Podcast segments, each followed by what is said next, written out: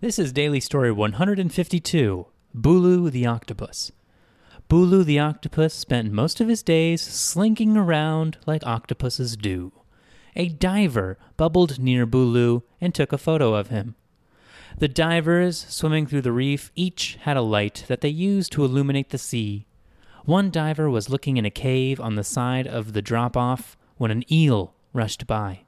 The eel spooked the diver, causing them to drop their light into the abyss at the bottom of the drop off. Bulu was watching all this take place, and he knew he wanted to go and find the light.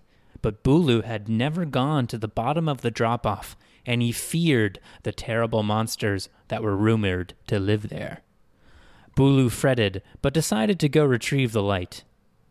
He swam close to the rocky face of the drop off. Sometimes Bulu would stop and stay camouflaged if he saw any unexpected movement. Even during the day, it was so very dark now. Bulu had never been deeper. But to his delight, he could see the light, not far below. Bulu knew some of the monster fish used light to trick their prey, so he waited and watched the light. When he thought it was safe, Bulu dashed in to get the light. He had it!